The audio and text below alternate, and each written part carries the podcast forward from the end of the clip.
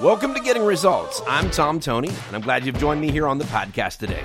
Over my years of coaching and leading in organizations of various types and sizes, I've come to recognize that sustainable, repeatable success comes down to these three factors clarity, alignment, and busting through barriers. And that's the basis for my CAB system. I'm excited over the next couple episodes to share my interview with Steven Miller.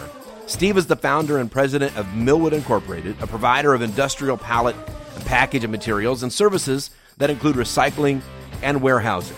Steve launched Millwood Inc. at the age of 19, and the company has since grown to 1,700 employees in 27 locations across 15 states. Steve is also a board member of John Maxwell's Equip Group and travels the world teaching his unique approach to business leadership. Steve will also be the featured speaker at our QuestX Leadership Conference for Kids benefit luncheon on April 30th. If you're in the area, check it out. QuestX is a three day leadership training conference for students in third through sixth grade, featuring exciting live shows, leadership training breakout sessions, engaging activities, and a whole lot more. And you can find out more and register for the benefit luncheon with Steven Miller at tomtoney.com. Now let's join part two of this two part interview. Now, one of the things that we talk about in uh, some of the training that we do is going from forced to fierce. Mm-hmm. So we talk about the idea that you know whenever you're forced to do something, immediately you're trying to find a way out of it. So uh, if if we're fierce about something, however, uh, so for example, your story about Karina, yeah. you know, at at first you felt forced by this situation where this guy's cutting you off. It's like we got to do something about this, but then it became very. Once you saw her, there's a, a fierceness about that relationship that changes how you approach it. And so we talk about the idea of how do we help people go from a situation where they feel forced to be at work. Mm-hmm. I'm forced to be here by external situations. Maybe it's a family situation, maybe it's personal significance, whatever it is. Uh, but then we want to help them become fierce about the job that they do, internalize it, find a real reason to connect to it. And I'm hearing you say in those conversations, there's that internal connection that I matter here more than just the product I'm putting out, the work right. that I'm doing. I matter as an individual. Right. What do you think in that moment uh, really allows a person to transition to becoming fierce about the work that they're doing? What is it about that connection you think that works so well for them? There's a lot of things. I mean, you know, again, there's no single uh, silver bullet, so to speak, that that says I got you. Yeah. Um, but I think it's just that openness that says you really do. I can trust you, number one, and I uh, number two, I, I believe that you do care about me. However, that gets communicated, and it's different for every individual how that gets communicated. But if, if we can demonstrate those attributes and get that as a question how am I doing this with this individual? How am I going to create that connection? Because our brains go to the correction. Mm-hmm. I walk through a facility, and the first thing that pops into my mind is I'm looking for things that are wrong. Yeah. What is wrong here today? Which is totally backwards. I should be walking through and say, What's going right? Yeah. Hey, hey, you guys are really doing good over here. You suck over here, but this is really good.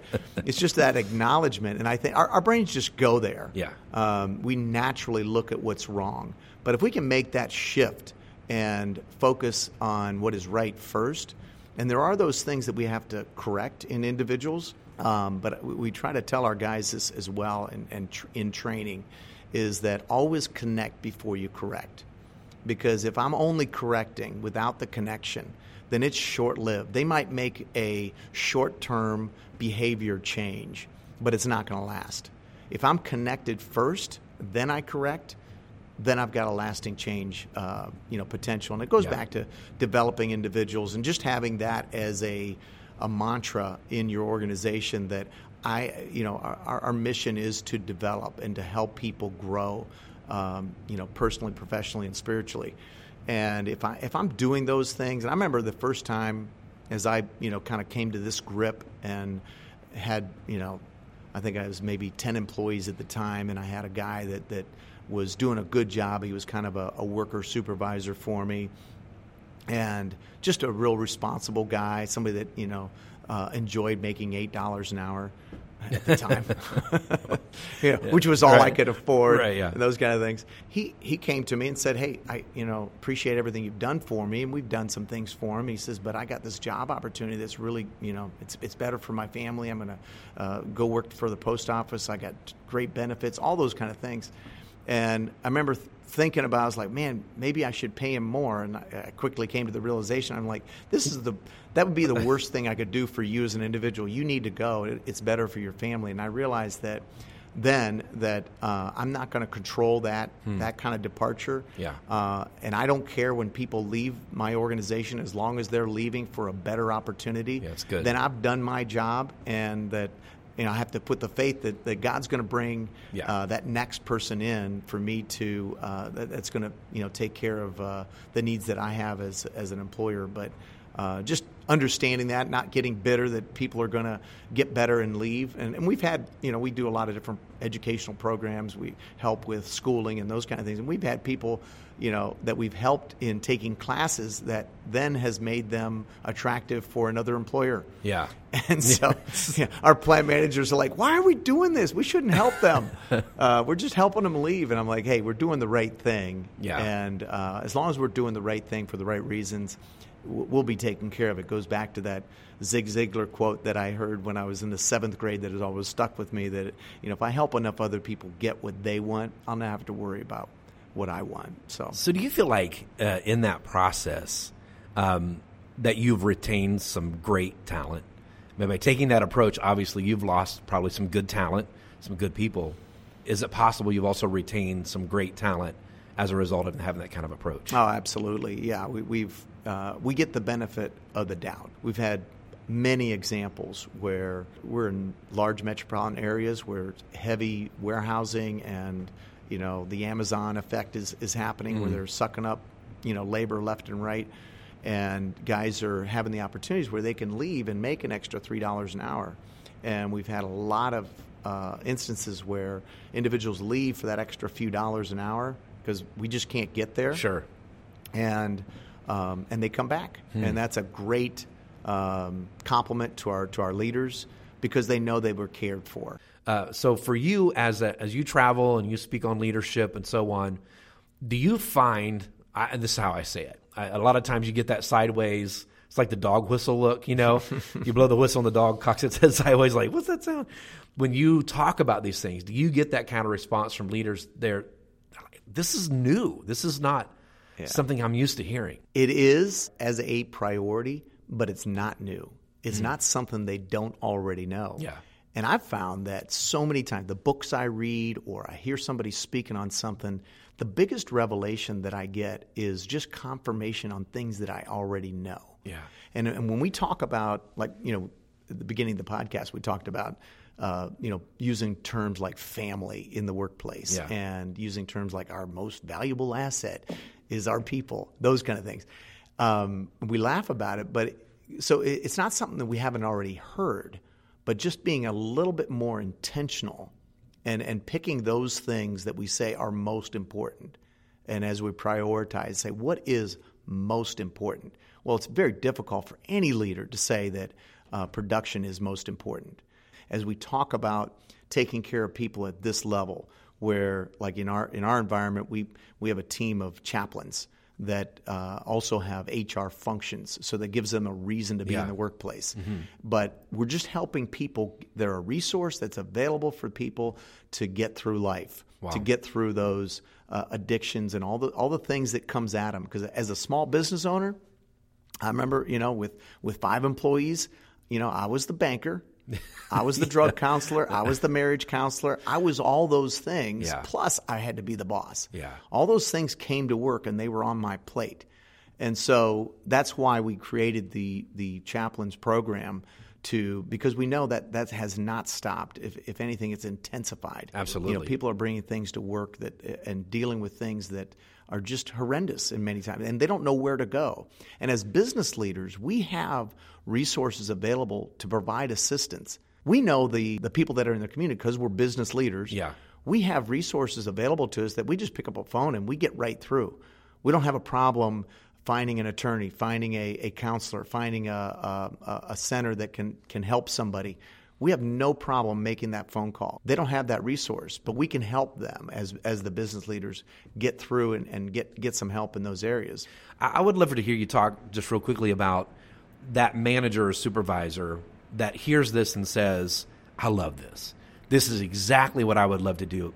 But that's not the culture of our company. Mm-hmm. It's not the culture of my leadership. What, what, do, what do they do? What do those supervisors do? Mm-hmm. That's the number one feedback that I get. Uh, and I've been able to um, speak around the world in different uh, business settings because I'm an international speaker. I like saying that.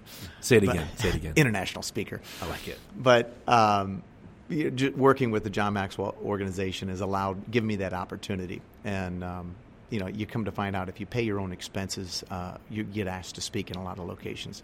But um, anyhow, um, that's the number one feedback, uh, literally around the world, that people will hear truth and it'll resonate with them and say, "This is good. I like this."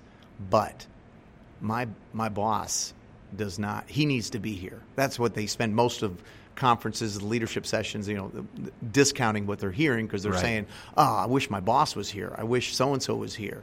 And it's just personal responsibility of taking it and saying, "Yeah, I'm not the boss of the organization, and I can't, you know, make a rule that that's going to apply to all facilities or uh, but I can have an influence in my own, the area that I have responsibility for. I can make that kind of difference. I can be that influence as we uh, implement some of these principles.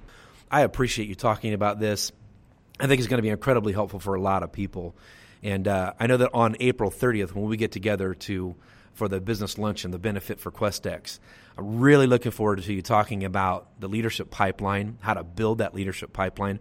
I know some of these principles will probably be a part of that conversation as you build people, uh, but I'm really excited to hear from you on that day. And just want to encourage everyone to make sure that you're a part of that event. It's going to be fantastic. It's on Tuesday, April 30th, uh, 2019 at 11:30 a.m. and uh, you can find more about that at tomtoney.com. Uh, you can sign up, register there.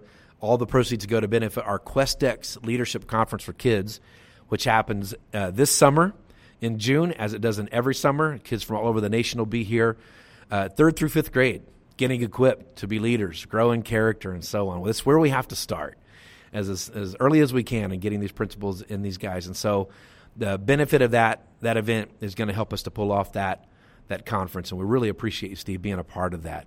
Before we uh, end this out, anything that you feel like you could say to encourage leaders that are out there listening today, something they could walk away from listening to this podcast and immediately implement that would have that kind of impact on their, their team and the people around them?